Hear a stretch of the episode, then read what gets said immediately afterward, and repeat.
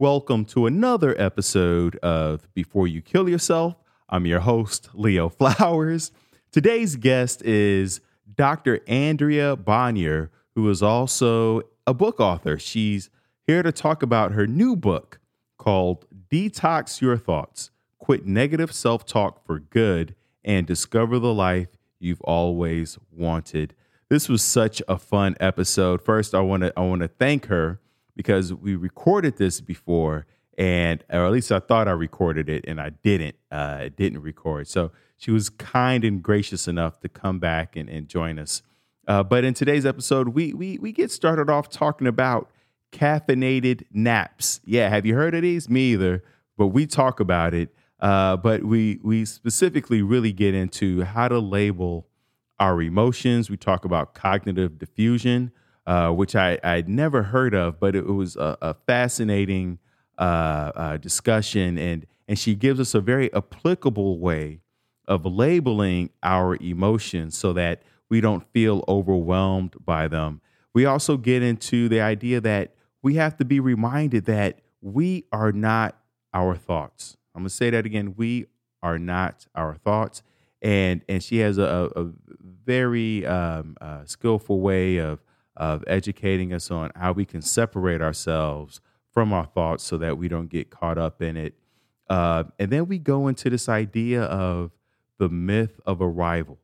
I know I've never heard of it. I thought, uh, and, and it was so profound uh, that I had to write it down 10 times and, and, and, and, and look it up and, and, and talk, talk to it, talked about it with my girl. I was like, oh, the myth of, you got to hear about this. So, and, and that was also linked into the hedonic adaptation. I know I'm throwing a lot of words at you. Uh, that's why you got to tune in. That's why you tune in. You think you think I'm bringing you some BuzzFeed article? Come on, we're talking about myth of arrival, the hedonic adaptation. We, we're about to take off here, and then we wrap this whole thing up with uh, discussing blind spots and and why we all have them and how do we navigate it and and and so that uh, we're not caught off guard by our thoughts and our emotions and we're not we're not completely uh, thrown off. Uh, it's it's okay. Uh, we all have blind spots, but uh, how do we? What's the antidote for those? Right. So with that said, let's get into the episode. And and you you already know what I'm about to say. Go to thrivewithleo.com for one-on-one coaching with yours truly. Because uh, like I said, I started this podcast because uh, I'm, I'm, going through all these things. I'm having all these blind spots and uh, hedonic adaptations uh, taken. I'm I'm right. I'm right in the storm with you, baby. So let's get into the episode. Caffeinated naps. Have you heard about this? Uh, please idea- tell me about this. Anything with caffeine. I want caffeinated everything. Naps, coffee cake, anything with caffeine. Yeah. Yeah. Well, I haven't read too much into it because I'm the type of person that if I have too much caffeine, my heart's beating out of my chest. But um, some people I've been seeing have been doing this thing where you drink caffeine and then you somehow nap right immediately after that. And then it's somehow, I don't know if the timing works out, maybe that by the time you get out of your nap, then you're even more fully awake because of the caffeine. I don't know. It sounded like an oxymoron to me, like drinking a cup of coffee and then going to bed. But some people swear by it, apparently. Hold on. So here's what's fascinating about what you said I, am taking online Spanish uh, lessons. Uh, yeah, my, uh-huh. my uh, instructor, she lives in uh, Medellin, and she was wow. telling me this morning that she can't drink caffeine because it puts her to sleep. Yes. Yes. I had one client like that and we would always joke about it because yeah it had this paradoxical effect. That's what she would say. And i really have never come across anybody else who claims that but apparently for some folks it really does do that. But even for folks that it doesn't do that apparently they're finding a way to nap while drinking it which that would that wouldn't work for me. Well, I, I think it's it, it, falls in line with the research, you know, with uh, the treatment for ADHD, where uh, mm-hmm. the prescription is actually a stimulant, and yes, and I think that it it works for people who are already kind of hyper or hyper. I don't know if it's hyper aware or whatever, uh, where it just then cancels each other out. Yeah. Yeah. I mean, I think, you know, a lot of people think like, oh, taking a stimulant for the average person does this, but if you have ADHD, it does that. And re- in reality, you know, the reason why it can be so addictive to people that are taking it for non therapeutic, non ADHD reasons is that for all of us, it really helps improve our baseline focus, right? I mean, it helps us sort of have tunnel vision into what we're doing and the task at hand and to sort of stop paying attention as much to intrusions and to actually be stimulated by what is in front of us. And so, yeah, I mean, had, again, as a mom, it's like just the idea of giving a stimulant to a kid who's already hyper seems so paradoxical, but really it's amazing because it's about helping them focus. And when their brain is at a baseline, attention deficit, it really sort of brings them up to the normal ability to focus. Whereas your average college kid that's kind of just taking it recreationally, suddenly they're staying up all night writing a paper. Uh, at least they think they are, and they realize it's just a bunch of Q's and R's that they've been hitting. Because exactly, exactly. Well, I'm yeah. excited to have you on uh, a second time. The first time I thought I was recording, and I wasn't. So you were gracious enough. Awesome. No, it's my pleasure. It was a great discussion. So why not repeat it? uh, you know, your book, I, I, I want to say kudos, and, and, my girlfriend is, is standing right in front of me so she can uh, testify to this. I, I used your uh, reframe yesterday. Uh, uh-huh. I, I forget specifically how I used it, but uh, I was like, I'm starting to notice feelings of uh, discomfort. and, uh, I was like, I think I need to go. I think I need to go to bed. It was something like that, you know. Yeah. But oh, that's great. It felt so cheesy to say. Mm-hmm. However, it also felt so um, uh, soothing. I, I mm-hmm. like, I, like I was like, oh snap! Like to this whole like I I'm starting to notice feelings like there's something so powerful about that string of words. How did yes. you uh there's so many ways to to express our emotions. How did you come to like that phrase specifically?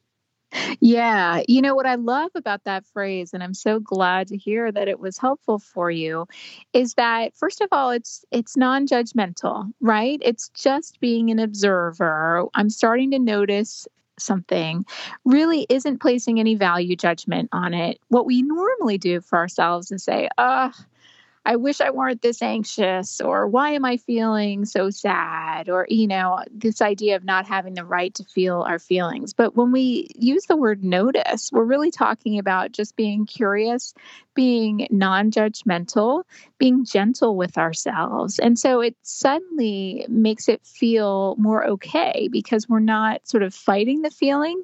We're just being an observer of it, just like we would observe anything else outside of ourselves. I like that. It's almost like taking a scientific approach, right? The first thing a scientist does is make observations. He's not judging what he's seeing, he's not labeling anything, he's just noticing mm-hmm. what happens. Exactly. And that's such a powerful, powerful thing. And it's powerful physically and emotionally. You know, so many times when I work with people who have really severe anxiety, it is so powerful for them to just notice it in their body without actually getting caught into it. You know, so many times we're inside our own heads and we can't sit there and say, you know, okay, my heart is beating pretty fast. Instead, it just, we immediately fast forward and the heart beating fast makes our thoughts rush and makes us feel like we're having a heart attack. And, you know, we can't pause. Whereas there really is power in that pause, that ability to say, here's what's going on. I'm looking at it, I'm turning it over in my head, I'm observing it, and we can actually validate our feelings more that way, whether they're emotional or whether they're in our bodies. It's like suddenly it's okay that we have this. And we don't have to fight ourselves for having it in the first place because so many times it's it's not just the feelings, it's the feelings about the feelings that are so tough for us to deal with. Ooh, the feelings about the feelings. I, I love that kind of talk right there. Um, mm-hmm. But what's also powerful about what you said, um, noticing it in the body. I actually, uh, just an hour before this this podcast, I was like, oh, I, I I'm noticing anxiety in my stomach, and what was so liberating about that is that I'm like, oh, it's not my entire body that's mm-hmm. experiencing mm-hmm. this anxiety. My feet were fine, my phalanges were fine, my elbows, mm-hmm. my my nostrils. Uh, it was just in my stomach. It was just a small part of the, the territory uh, that, yes. that needed to be addressed. And and and so it it kind of made me feel more powerful when I otherwise may have felt uh, powerless over the emotion.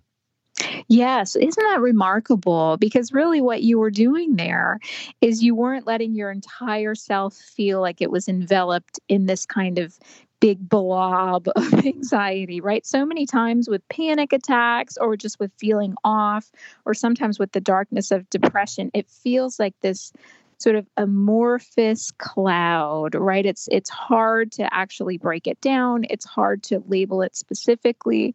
And so in that case what you were doing it it does sound like it makes so much sense and being helpful because it felt so much more manageable to say you know this is this is part of my body that's feeling this, but it's not me. And I think, you know, again, with panic and anxiety in particular, so much of breaking the cycle of panic attacks is really breaking it down very specifically. You know, okay, this nausea, it's it's not going to kill me. It doesn't have to mean my body's out of control or you know these heart palpitations. I know they're a reaction to my nervousness.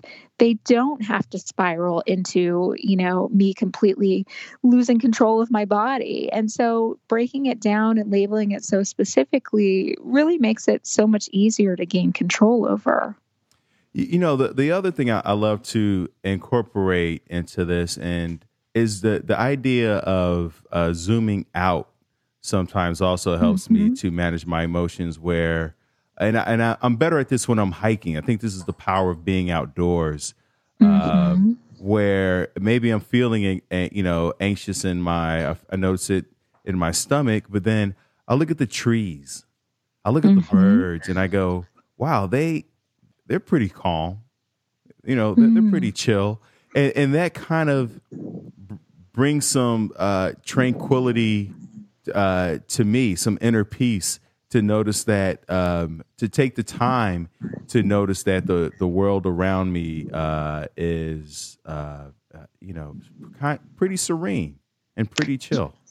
Yeah, yeah, it's such a beautiful frame of reference, especially when it's in nature, because there's really something about nature that I mean, we have the data. We know that when we connect with nature, it does evoke something in us that that really is calming in some ways. And you don't have to be the type of person that's you know a total outdoors person to still feel that sometimes. I mean i believe there's even data about house plants and just looking at those in your indoor space and how that can bring calm. Because when you think about it the wide open space of nature the green it's it's a sense of life. It's a sense of you know looking at the horizon makes you feel more calm because you can kind of see that no predators are coming quite frankly. You know that's evolutionarily why it was helpful. But but seeing things growing, you know, I'm hearing a lot of people in the pandemic really being calmed by that, especially even just growing something from seed, you know, in their kitchen window. There's something so powerful about the fact that life keeps moving and that life keeps growing and it's external from us and yet we're also connected to it in some way it's really almost metaphysical but i find it to be so powerful and the data really backs that up you, you know, it's interesting. A friend, me and a friend were having a conversation about why, uh, like top Godfathers, like mafia hitmen, are always gardeners. And mm. you know, we were like, it's it's part of it is they they're seeing so much death and destruction around them that even they need to see life and something, you know, going from a seed to a flower, uh, or from a seed to a vegetable. Like we we all need to see growth and life happening around us. It, it feeds us and nourishes us uh, yes. in a way. Yes. Oh my goodness, that's so interesting about the mafia, man. I I never put that to that together. Although, admittedly, I'm not I'm not the biggest fan of violence in movies. In terms of, I usually am turning away. So some of those movies, I leave them up to my husband. But but I think it's so true, and I've experienced that myself in times of loss. There's been, you know, I'm not a particularly good gardener by any means, but there's something somewhat healing about watching something grow especially after you've you've lost someone and you feel like oh you know what is life all about? Does life end? But but in reality to know that we're all connected and things continue to grow oh it's it's just such a special sentiment that can really go a long way. I, that's why and it's also like the the most beautiful and endearing parts of a movie uh, when there's a family and and like there's like three kids and and then you see on the wall their names and and and then the marker of like their height you know, mm. every every birthday they they check off, uh, they draw that line across to see how much taller that they've gotten, and there's just always mm-hmm. something beautiful about when we see that uh, in in in a movie. Yeah, absolutely, and I think that's why you know a lot of times the the most meaningful celebrations of life and, and funerals you know they're there are children there are there's real life there's faux pas there's you know th- there's laughter there's still that sense of things moving forward even in the face of loss because uh, i think you know when you really think about feeling connected feeling connected to other people feeling connected to the earth it's that sense that can really bring calm for a lot of people I love it. Can we turn my I my I think my volume's up a little bit too much on your on your side. I'm getting a slight echo. Sure, I'll turn it down. I love it. Uh in your okay. book How uh, about now? Hello, hello. Perfect. Yeah, is that better? It's perfect. Okay. Uh, you know, so in your in your book, detox your thoughts, quit negative self talk for good, and discover the life you've always wanted. We've already talked about acknowledging uh, the thought can, can you talk to us about labeling the thought? I I especially love this because I have friends who have teddy bears that they talk to to represent their emotions. But can you talk mm-hmm. to us mm-hmm. about labeling uh, the thought and the emotion?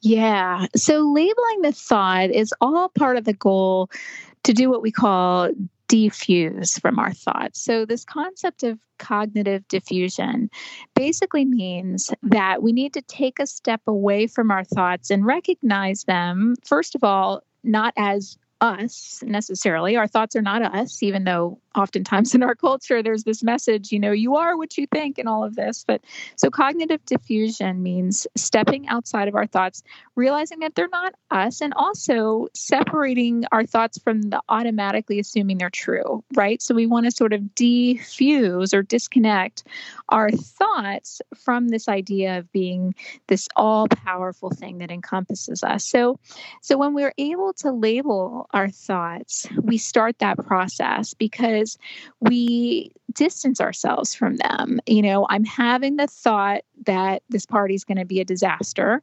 That's a very different concept than this party's going to be a disaster.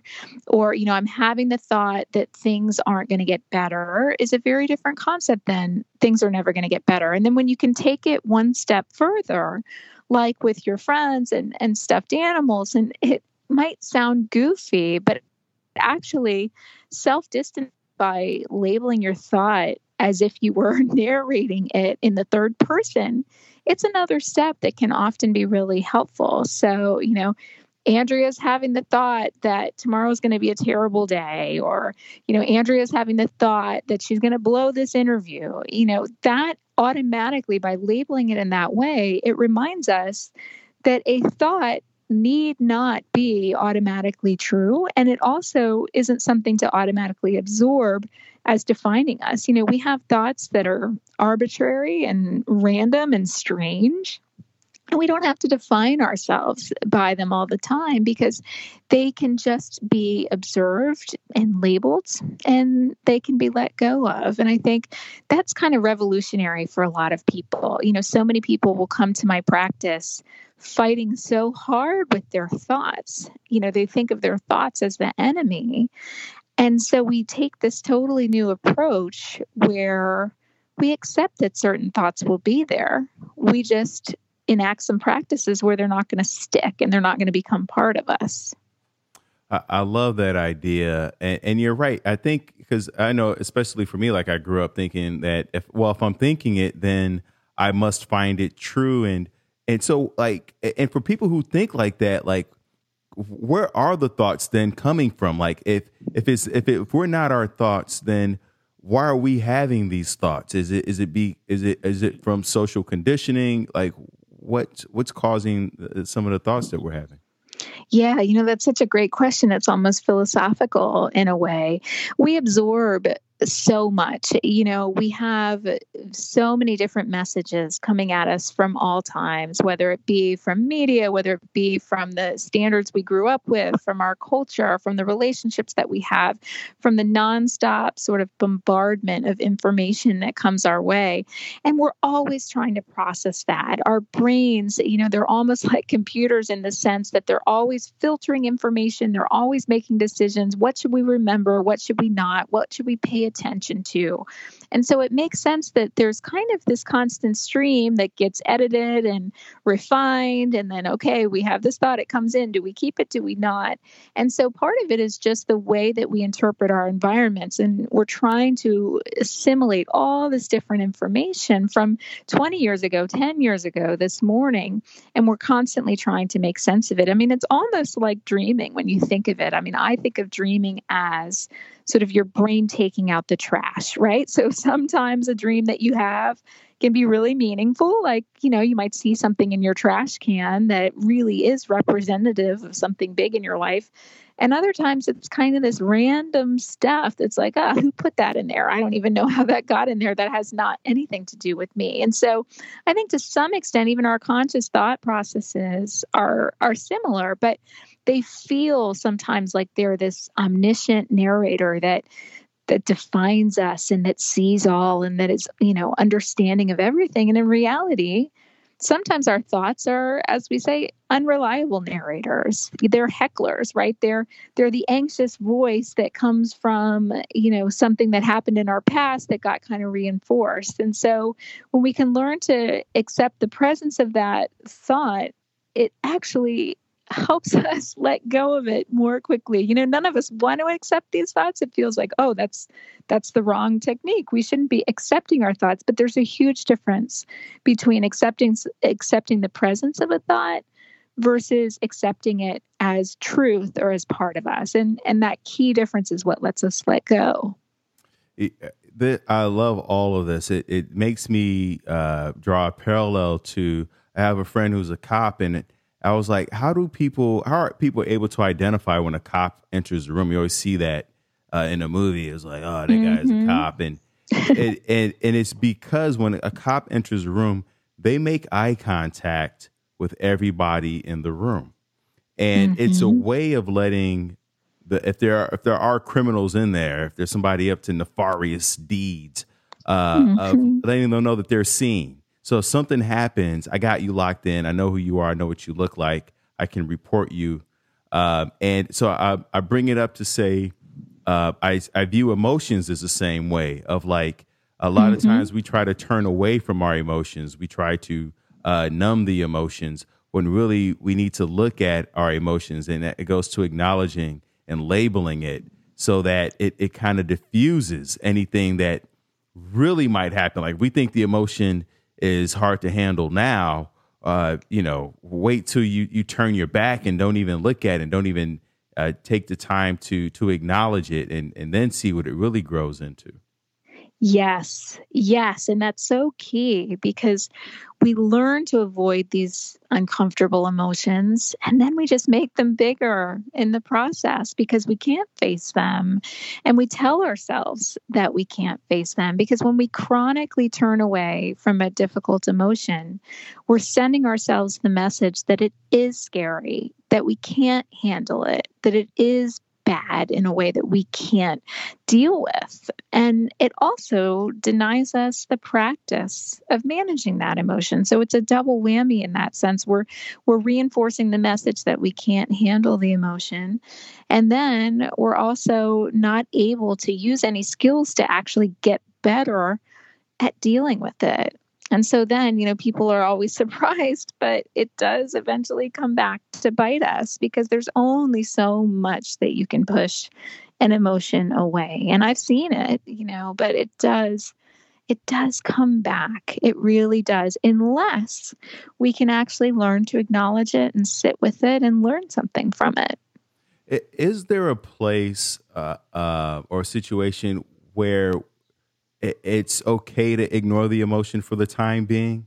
Like, is there is there ever a, situation where it's like too much is happening, I can't deal with these emotions, yeah, I do think that certain times we do sort of need to numb out. And and I think that's the difference between, you know, making a chronic pattern of avoidance versus uh I need a distraction right now. You know, like during this this strange time of lockdown and social isolation, I've worked with a lot of people sort of trying to figure out, all right, is this a problem that I'm doing this or is this just I need to take the edge off because life is strange and scary right now? Now. And I think the bottom line is, you know, when you turn away from an emotion, it, what's the ultimate effect of that when you kind of come back to reality? So you're zoning out, you're vegging out, you're avoiding the emotion somehow that doesn't have to neg- be a negative thing if you actually come back and you feel like you can face things a little bit better. Like okay you know i'm gonna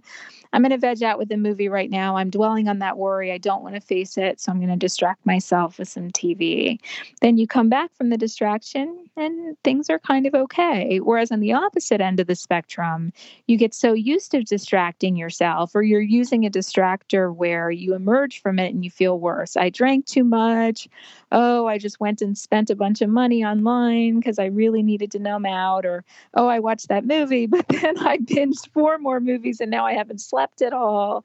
You know, coming out of that, it's very clear that you weren't really taking the edge off. You were sort of digging a hole for yourself. So, yeah, I mean, sometimes we do need distractions. Sometimes things are too much to deal with and we need to put them aside. But the key is not making it so much of a habit or not doing it so severely that really it becomes a chronic pattern that that just really diminishes our ability to handle it.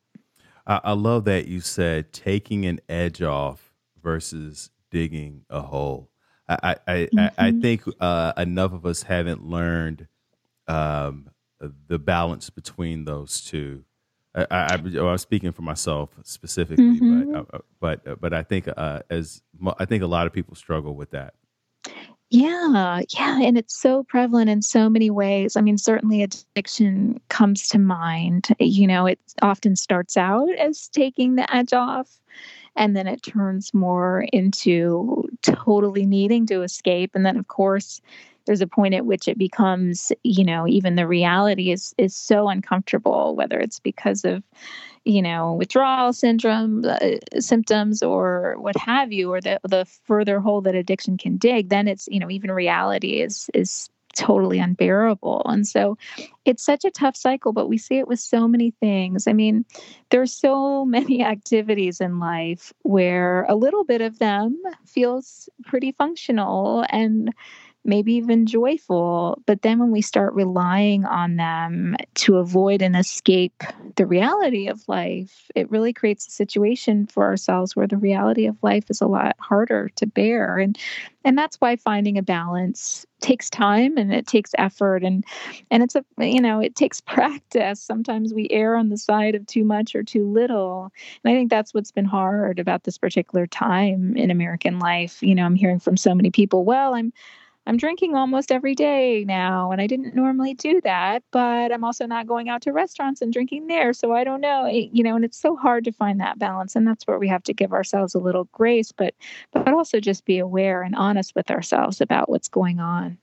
It's so true having that compassion for ourselves and, and realizing that it, it really is tough for a lot of people. And during the transition, uh, there's there's going to be some mistakes made.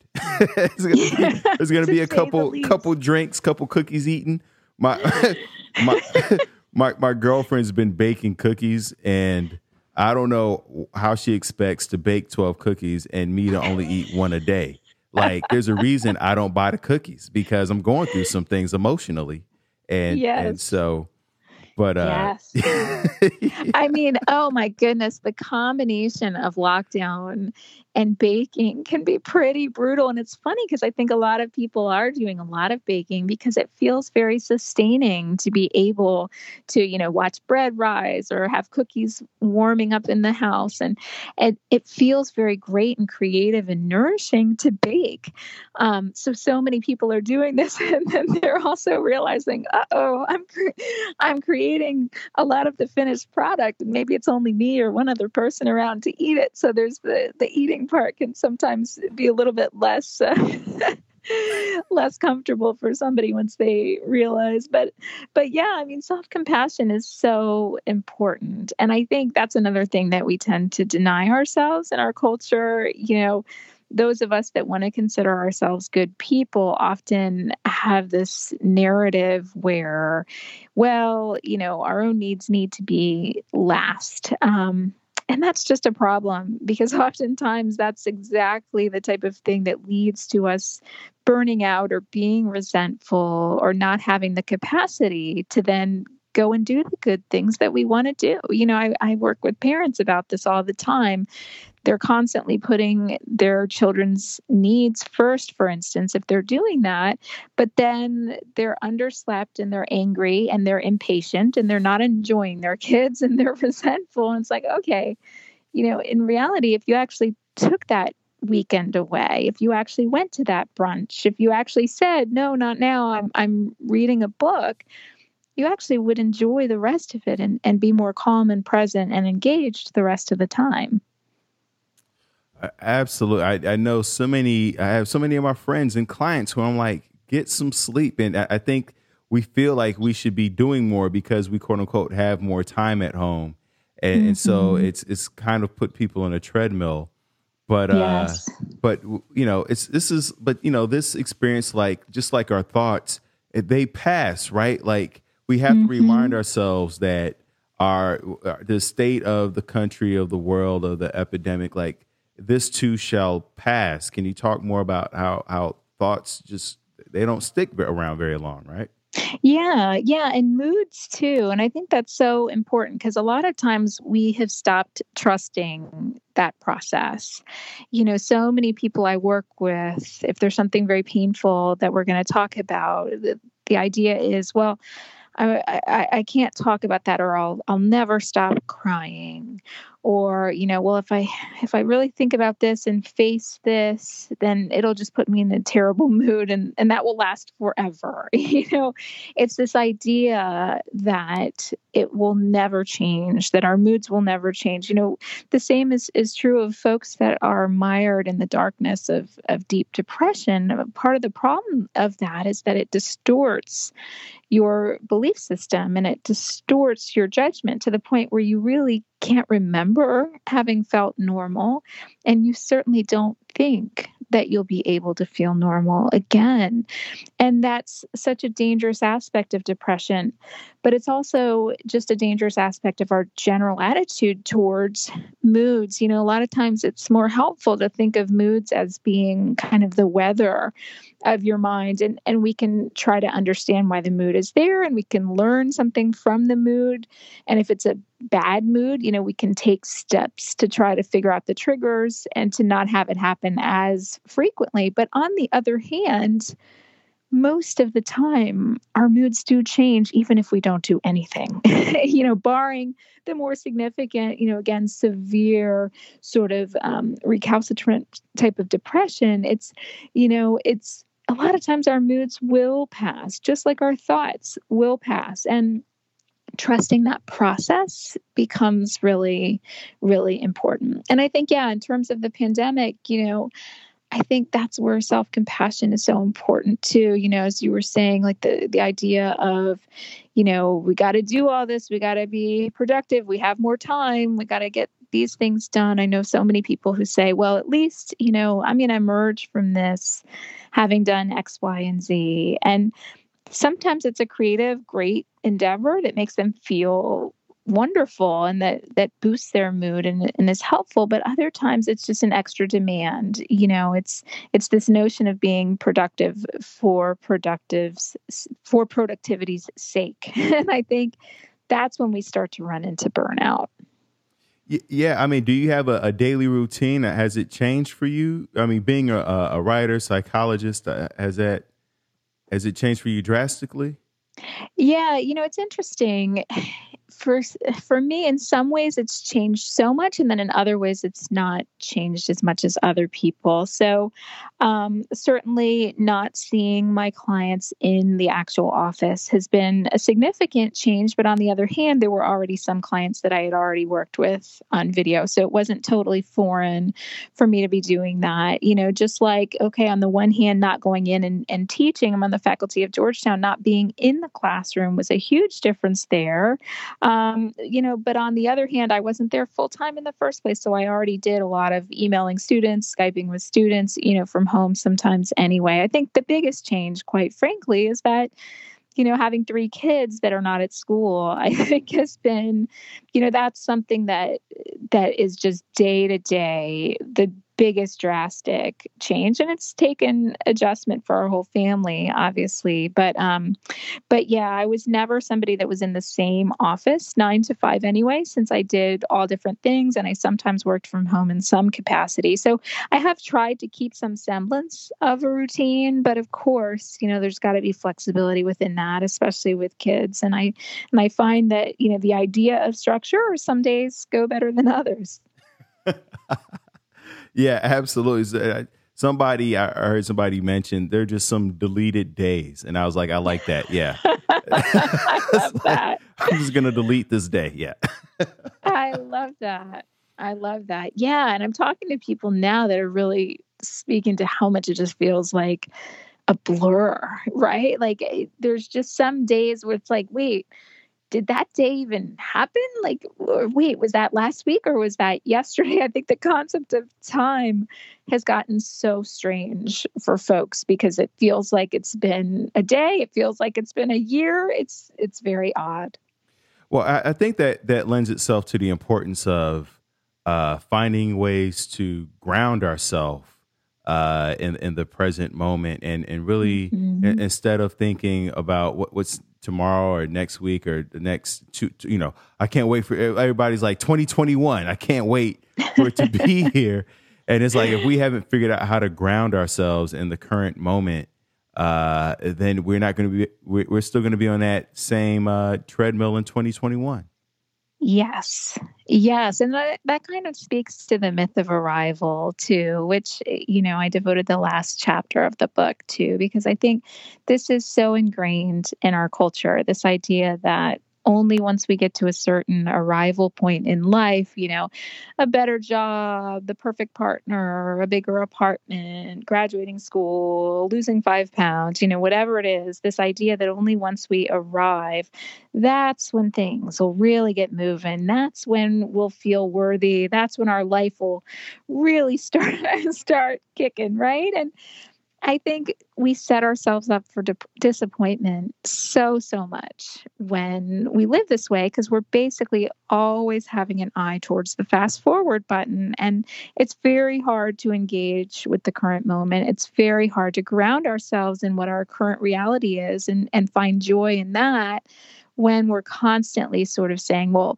well, only when this happens, or, you know, well, you know, that's when I'll really feel better about myself is, you know, once I get my braces off. I mean, gosh, I see it in teenagers too. And so it's it's really i think right now we're at risk at doing we're at risk of doing this on a very large scale because we're all waiting desperately for life to return to some semblance of normal whatever that might look like. And yet in the process if we focus too hard on that arrival point we're really kind of denying ourselves an opportunity right now to sort of engage with things how they currently are you know, I'm glad you brought up the braces because you're, you're, right. It's like we we have this idea of, you know, once I lose five pounds, once I get the braces off, uh, once I move here, et cetera, et cetera, uh, then all of a sudden I'll be forever for forever happy or peaceful or um, mm-hmm. what have you. But it's kind of like uh, like if you ever had home repairs done and you go, well, we're just mm-hmm. going to do the cabinets. And then you get the cabinets done. And then now all of a sudden it doesn't go with the floor. You're like, all right, well, now the cabinets doesn't go with the floor. So we got to get the floor done. You get the floor. And then mm-hmm. it just mm-hmm. becomes one thing after the next. And you're like, we got to tear, tear the whole house down. Like, like none of this, yes. none of this is working. And, and yes, and so we, we do the same thing, you know, emotionally with our thoughts, and it, yeah, it ties into that myth of arrival. Mm-hmm. Yeah. Oh my gosh. And it's so common. And it's like this moving goalposts concept, right? Like, well, this will make me happy. And then you get there, oh, just kidding, you know, not this, but that. And and really when you think of it i mean if we had a boss that constantly said okay here's what you're supposed to do and and that's an a plus type of, of behavior oh just kidding. No you have to do this. Oh just kidding. That's not good enough anymore. I mean we'd be driven nuts by a boss that did that and of course unfortunately some do but we do this to ourselves all the time. And you know part of it part of it is this idea of hedonic adaptation right? So once we get to a certain point something that supposedly was going to make us so happy we get there and well we we kind of get used to it right? I mean it it doesn't bring the same joy that it did it before right? And so when we've put all of our eggs in that basket of thinking, well, once I get this, once I get that, you know, those new cabinets, oh man, that's just going to make me so happy on a daily basis. It's like, well, we get used to the new cabinets at some point. And so then we're going to be le- looking for that same sort of coping mechanism. Well, I bet you if I had that cool farmhouse style sink, now my kitchen would really take out, you know.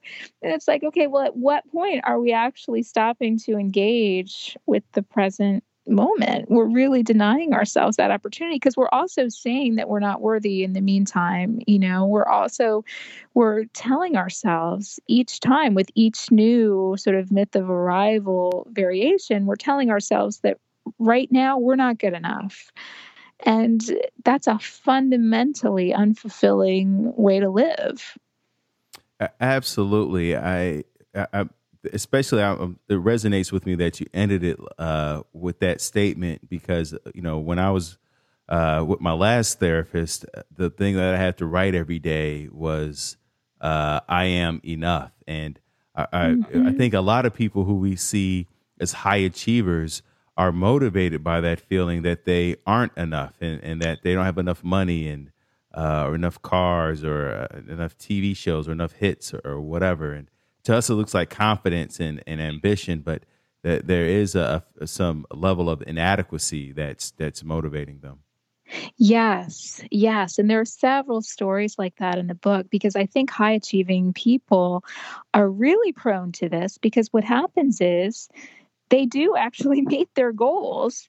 And so they know they're capable of meeting the next one. And so they throw the next one up there.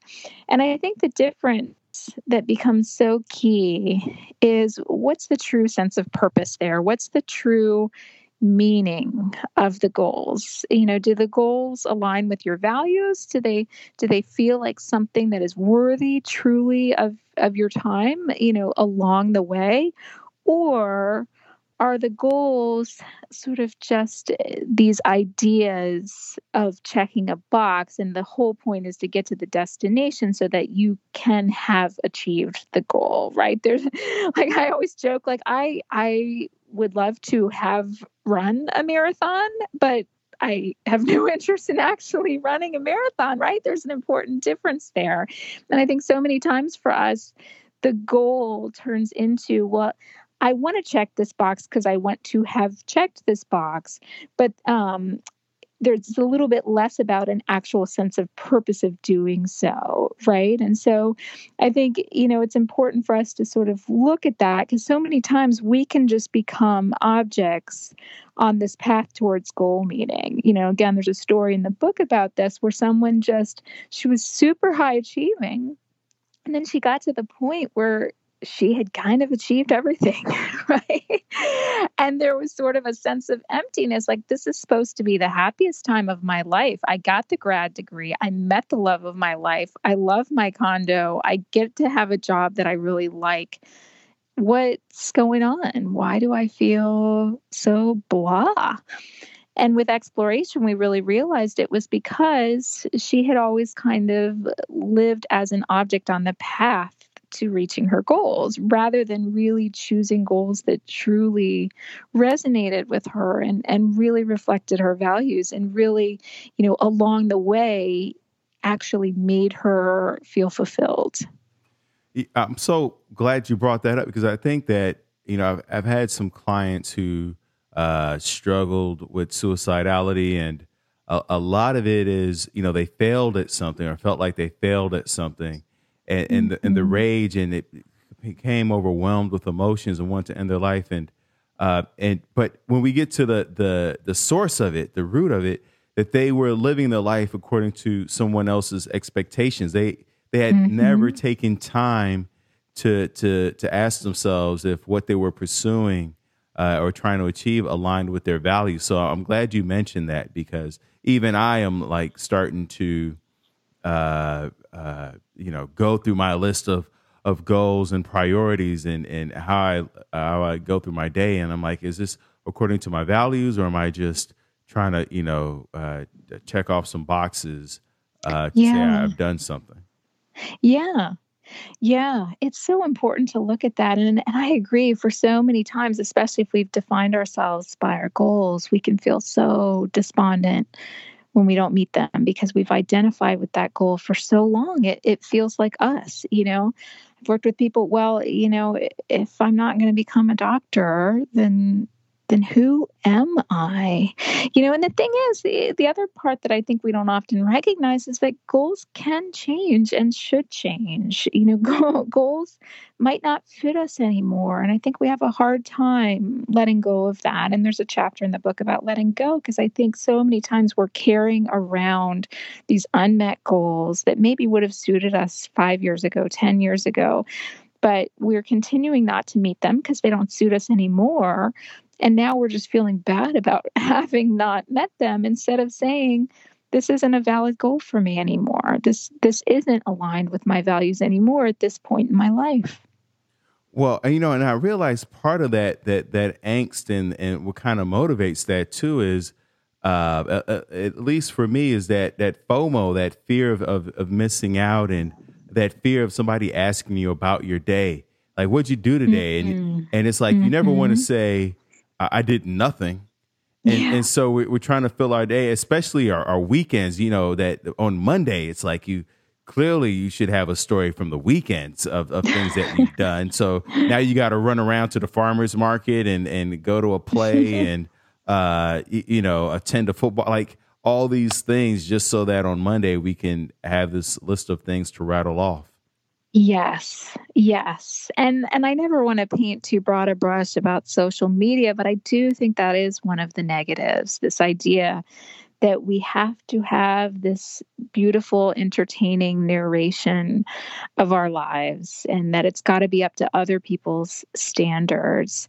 And it really kind of feeds into as well this this sort of this busy expectation, right? I think that's what's been so interesting to watch, obviously, during lockdowns and everything, because I think in American culture, we kind of view being busy as a status symbol to, to some extent. I mean, it's, you know, it's kind of what you say and chit chat. Oh, how have things been? Oh, busy. You know, like, have you ever heard anyone say, well, I don't know. I'm just twiddling my thumbs, not having much to do. You know, I mean, that's just not the way that we think it's acceptable to to talk or to live our lives and and it's fine you know when people have energy and they want to learn things and they want to take the initiative and they want to fill their lives with stuff i mean that sounds wonderful i think the dark side is when we're trying to be busy for the sake of being busy you know it's the difference between being in motion just because we feel uncomfortable being still versus being in motion because it actually makes sense and feels good and we're doing what we actually want to be doing. I, I love that. I I want to get into you talk about visualization in your book. I've read so many uh, different books that talk about visualization, and they some of them have different takes on it what have you found has been uh, the best way to, to visualize in terms of detoxing our thoughts?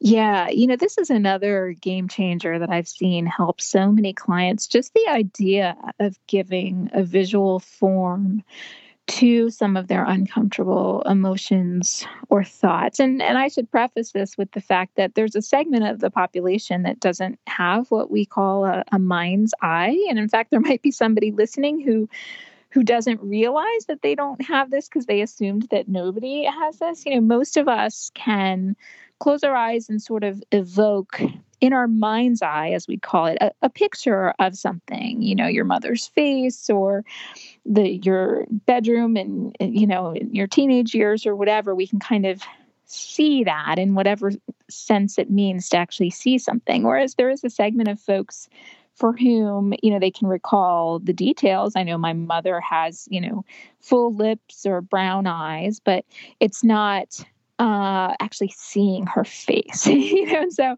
so i should say you know visualization doesn't work for absolutely everyone because it's hard for certain people to sort of evoke that. Um, we're learning more and more about that. It's called aphantasia but um but for most of us being able to actually give visual or physical form to a thought or a feeling is very powerful because it gives us another way to reckon with it and another way to experience it. So, you know, I've worked with people who guilt is not just guilt, it is a sort of heavy, dark, pit that they feel in their stomach right? You can pair this visual also with with where it feels in your body. Or you know the worry blob. I had a client where we called it literally the worry blob and we pictured it. And it was this sort of gelatinous, gray, kind of gross, shiny thing that she would sort of picture coming over her. And, and what the visual does, first of all, is it helps you separate from the thought. It helps you identify it as something that doesn't actually have to be part of you, even if you're feeling it in your body. But second of all, it also gives you a pathway out so it really gives you a sense of, okay, how could I counteract that? You know, if I have this worry blob what do i want to picture helping it pass? You know maybe maybe you're literally going to picture it sort of disintegrating in the air or maybe you know maybe when you have tension you feel it as sort of ice that's hard and cold and and sharp but you actually watch it melting. And so the the power of the visual is it really you know helps us give us it helps us focus on a way to watch it pass in our brains even. Then you can get metaphorical with this too. I mean it's a it's a very classic mindfulness um, exercise to think about leaves on a stream passing by and the leaves are just moving along with the stream. And maybe your leaves are your anxious thoughts or you know i've had people visualize some of their worries as you know crumbs of dirt that now they're watching down the drain, or birds that are flying away into the distance, or a cloud that eventually passes on its own. So it can be very personalized, and and quite frankly, it can be very creative. I mean, I've never had two people say the exact same thing as how they visualize it, but but it really can be a game changer because it gives you a new way to conceptualize what you're dealing with, and it makes it less scary and, and less powerful. You know, this this big looming emotion. Suddenly, it's kind of a physical thing it's it's so fascinating because uh, you know I played high school and college football, and this is the thing that uh, we're taught as athletes, and but we don't really teach uh, the everyday person this in school the the power of of visualizing uh, of what we want or or uh, mm-hmm. or visualizing our feelings, and and it, it athlete after athlete, Bruce Lee said that uh, he was able to he came back stronger after his back surgery through uh, visualization, as did Tiger Woods was a, a better golfer. Uh, yeah. Uh, past post surgery because of uh, a visualization technique. So uh, there is something very powerful about taking the time to see it and, and feel yeah. it. Yeah. And those two examples in particular really point to the fact that this is, you know, the mind and body, that this is one construct, really. I mean, you're talking about physical injury and being able to heal uh, with more strength. I mean, I think so many people, it, you know, yeah, my brain is part of my body, but it's this totally separate entity altogether. That's how it feels. Whereas in reality, we're just scratching the surface about the ways that the mind and body really are connected, for better and for worse, I should say. are there are there things that we can do to enhance the visualization?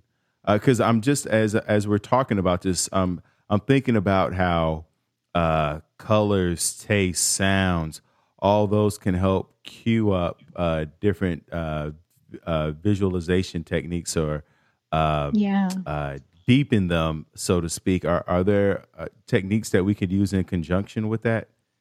Yeah, absolutely. And that's where we can really get more into sort of mindful meditation, mindfulness meditation. And and if you, you know, are able to sort of relax your body and get some space that's comfortable, you have five or 10 minutes, you know, this is where people really feel the benefits because by using all of their senses, they can enhance the visualization. It's like now I'm not just picturing the calm blue sky, but I'm also imagining the sound of the waterfall nearby.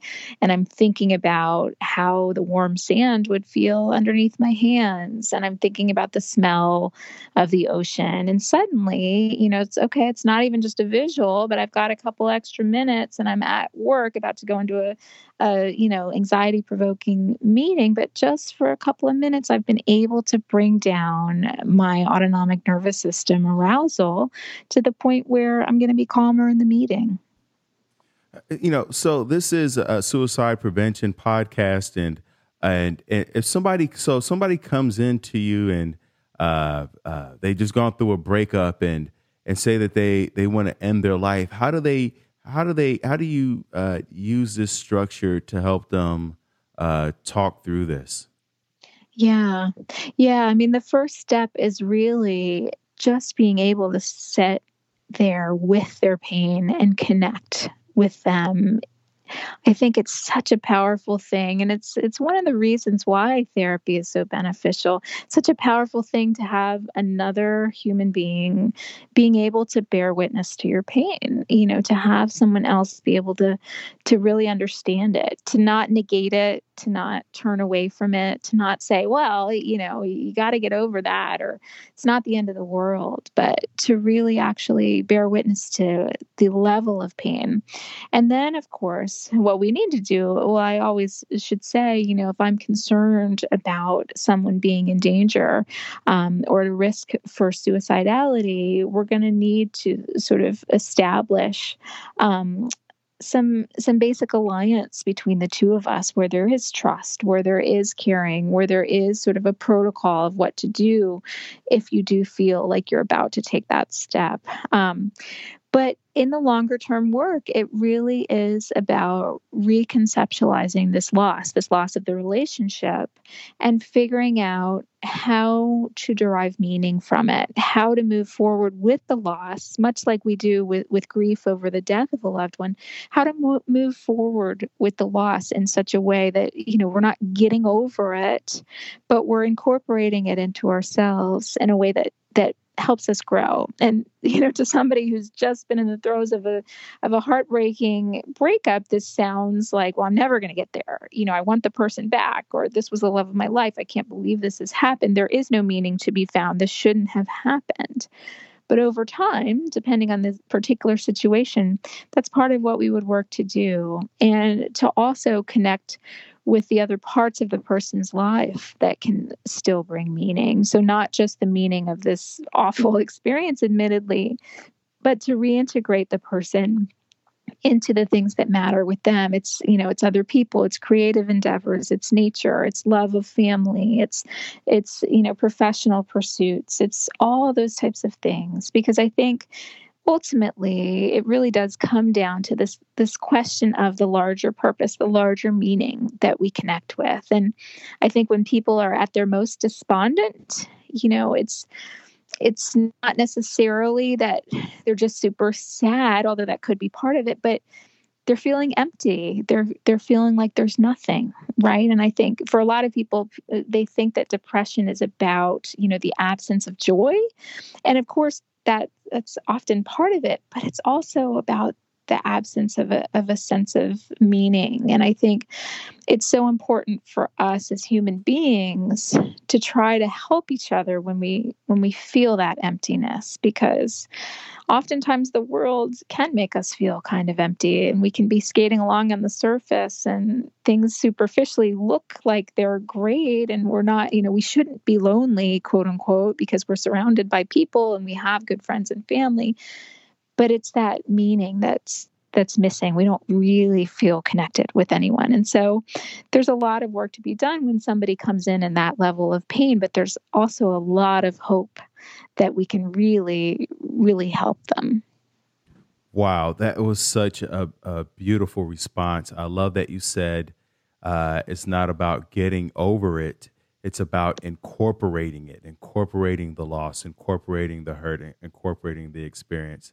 Uh, mm-hmm. That is such a mm-hmm. beautiful thing.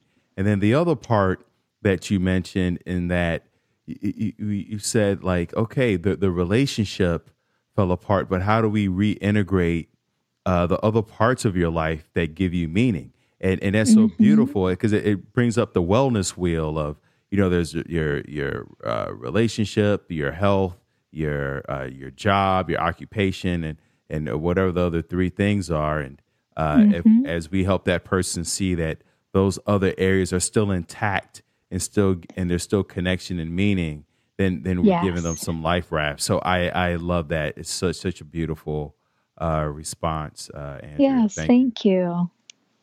Uh, is there anything that we haven't covered that you that you feel like we should discuss from your book or just from your experiences uh, for, for the listeners out there uh, who may be struggling yeah, you know, we've covered so many concepts that I think are so important and and I really appreciate this time. I think one thing that comes to mind that we maybe haven't covered is is the notion of blind spots and how we all have these cognitive traps that we fall into and how we all have certain lenses that we tend to put on you know we all have our individual lenses but we also you know as human beings collectively look through certain lenses like the negativity bias you know most of us are more prone to giving more weight to negative information than to positive information and that's another evolutionary adaptation that back in the day when we were dwelling in caves, it, it helped us because it helped us detect threats. So, of course, we needed to pay more attention to scary information or bad information in a negative way, you know, compared to happy information. But in our modern life, we really are still biased this way and yet it doesn't do us as much good. You know it's like you go into the the work performance review and it was generally good and there was one comment that your boss made that wasn't so good and that's what sticks with you. And that's what you tell your partner that night and that's what sort of is is keeping you awake at night. And so i think you know one of the things that i was really grateful to be able to do in the book was to outline some of these classic cognitive traps that we all have because awareness is the first step into combating them. You know, when we can view that as a distorted lens and we can recognize, okay, that's not objective. That is an unreliable narrator. That is that, you know, heckler in my mental audience making me see things this way. And it's a bias that a lot of people have, but it doesn't make it true. When we can identify it that way, then we can actually step aside from it and, and get some space from it it's literally you know that idea of our mind is playing tricks on us. Mm-hmm. and yeah right? Yeah and it goes back to that that same idea that we don't have to trust all of our thoughts that you know are that a lot of times there are kinks and tricks that happen. And you know when i've worked with people with obsessive compulsive disorder too this is this is such a meaningful change that they're able to make to say you know what? Yeah sometimes my thoughts misfire and it's not the end of the world. And i don't you know i can have the thought to do this. I don't have to fight that thought. I don't have to talk myself out of that thought. I don't have to view myself as damaged for having this thought. I don't have to immediately act on this thought with the ritual that i've developed. I can just have the thought and i can say huh you know that was a strange thought I, always bring up to my my classes when we're teaching about sort of obsessions and ruminations and this idea of you know fusing with your thought to the point where you believe that you know thoughts are equivalent to to acting on them i always bring up the idea like okay let's say you're sitting in class right now and you have the thought, what if I came up and punched Professor Bonior in the face, right? And they're always kind of like shocked that, you know, I said that. I say, you know, you can go ahead and have that thought. You might have had that thought. Does that mean you're going to do it? No. Is it the same thing as doing it? No. Does it mean you're a bad, aggressive person? No. Sometimes you have weird thoughts. Sometimes things misfire. You know, sometimes, as you said, our, our mind plays tricks on us. And it's all about what we do with the thoughts. That's ultimately what matters. And that's what, you know, Detox Your Thoughts really helps examine and make changes in. Thank you so much, uh, Dr. Bonior, for sharing your thoughts. And uh, please plug all your things. Where can people find you? Where can they get the book? Be shameless.